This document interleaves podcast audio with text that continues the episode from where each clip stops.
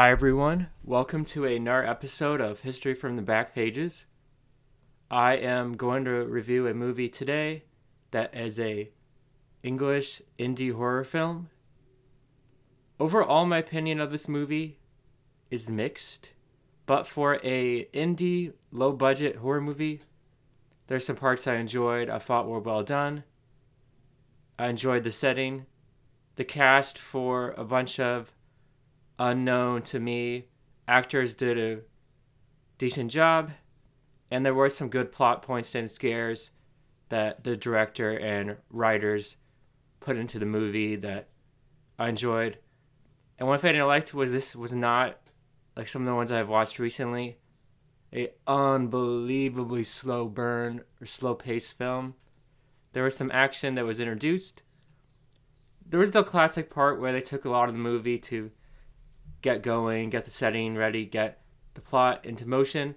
But once they kind of figured out what was going on, the directors and writers, then more action started to transpire. So the movie is called The Reeds from 2010. And at first, you might think this movie is going to really stink because there's a classic trope that horror movies that are released in January are to die. Movies that come out in January, a lot of times might be really bad. Like, oh no, this movie stinks. They couldn't get it in a different month. January is where a lot of the worst movies are released. But for a low budget one, this probably beat, in my opinion, the movies that are dreadfully bad. So The Reeds is about a group of friends who are in England. And when you say the Reeds, you might first think a family called the Reeds, but that's not the case it involves with reeds, like the plants to reeds that are sharp and tall. That's what they mean, like in the bogs and river. That's what they mean, not a family called the Reeds. So the friends want to go to a pub.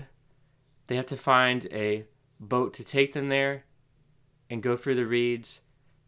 So the friends arrive at this place where there's a ship available the ship captain who is there is creepy. His name's Croker. He's old, creepy. He tells them there's no boats available. But then he's like, actually, I changed my mind. There is a boat available. So then he gives them a boat. He tells them to go to this boat where there's a bunch of creepy teenagers who don't talk. They're mute. They're sitting on top of the boat, which the group of friends is supposed to take, and when they talk to them, they won't respond. So the teenagers don't respond. They look creepy.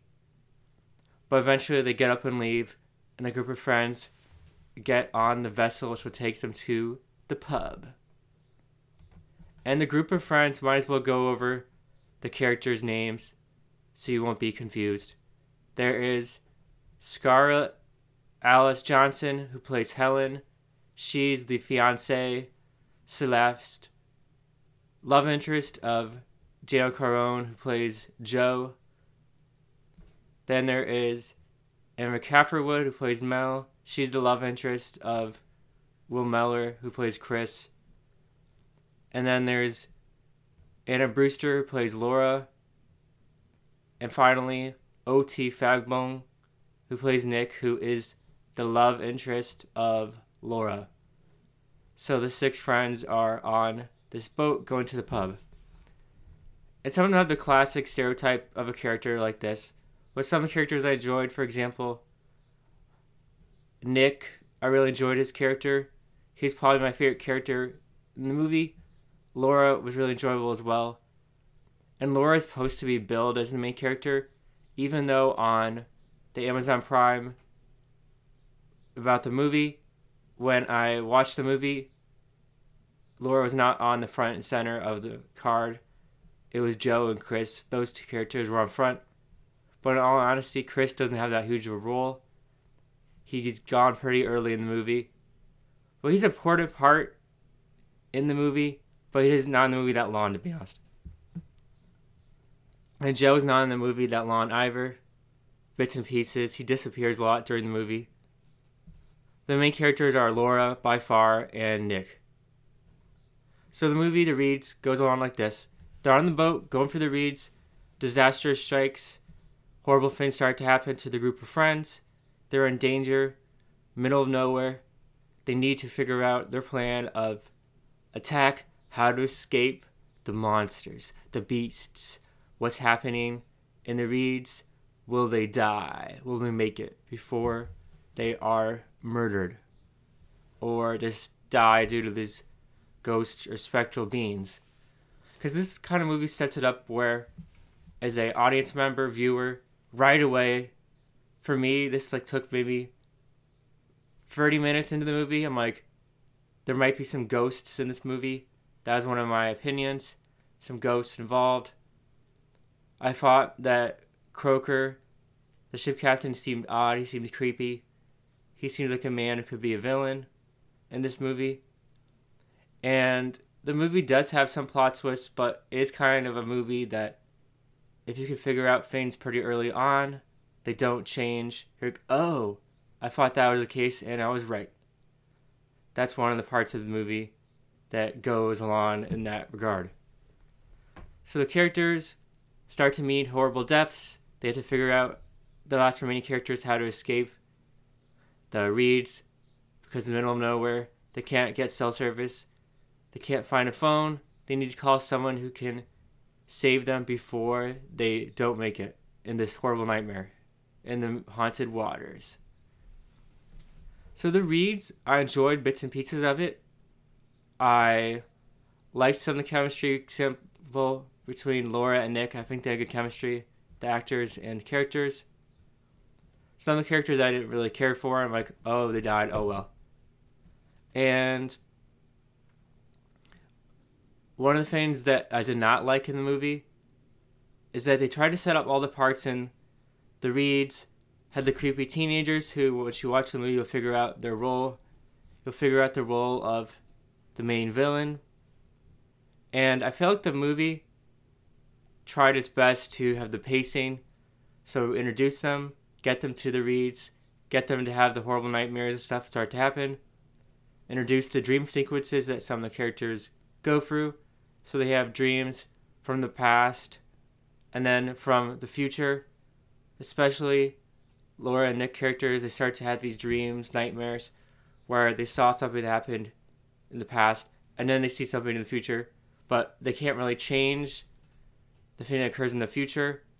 In the past, of course, they can't change that as well.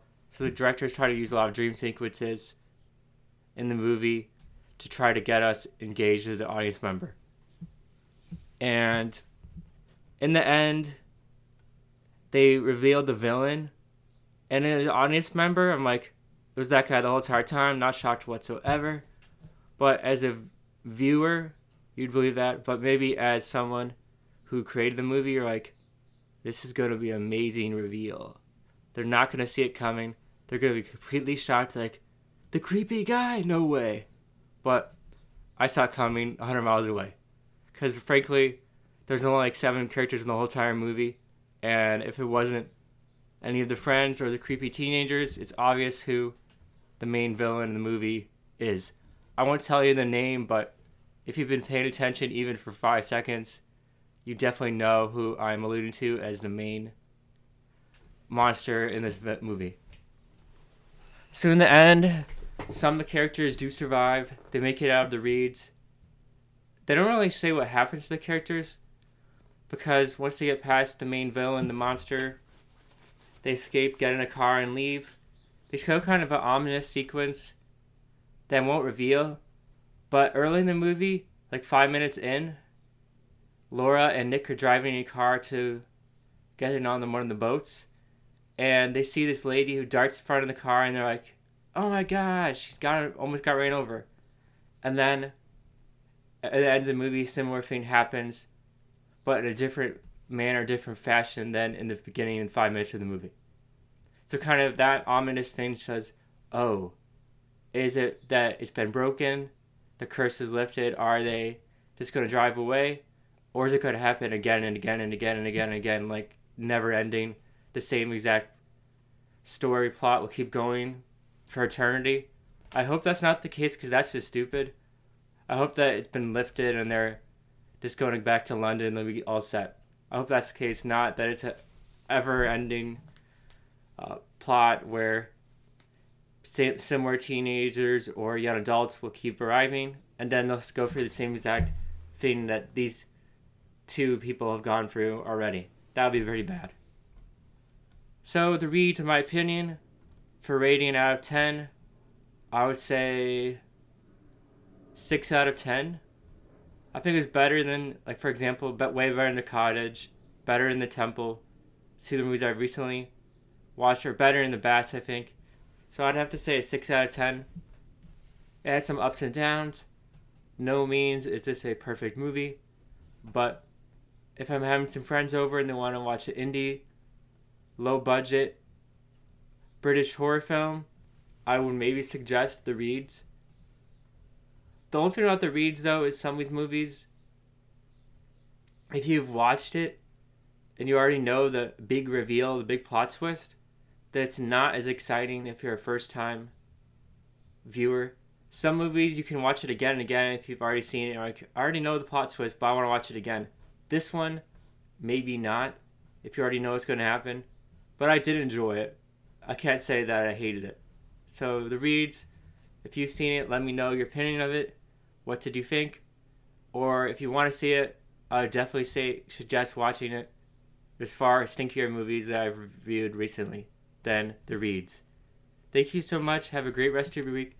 See you next time on Straight from the Back Pages. Signing off now.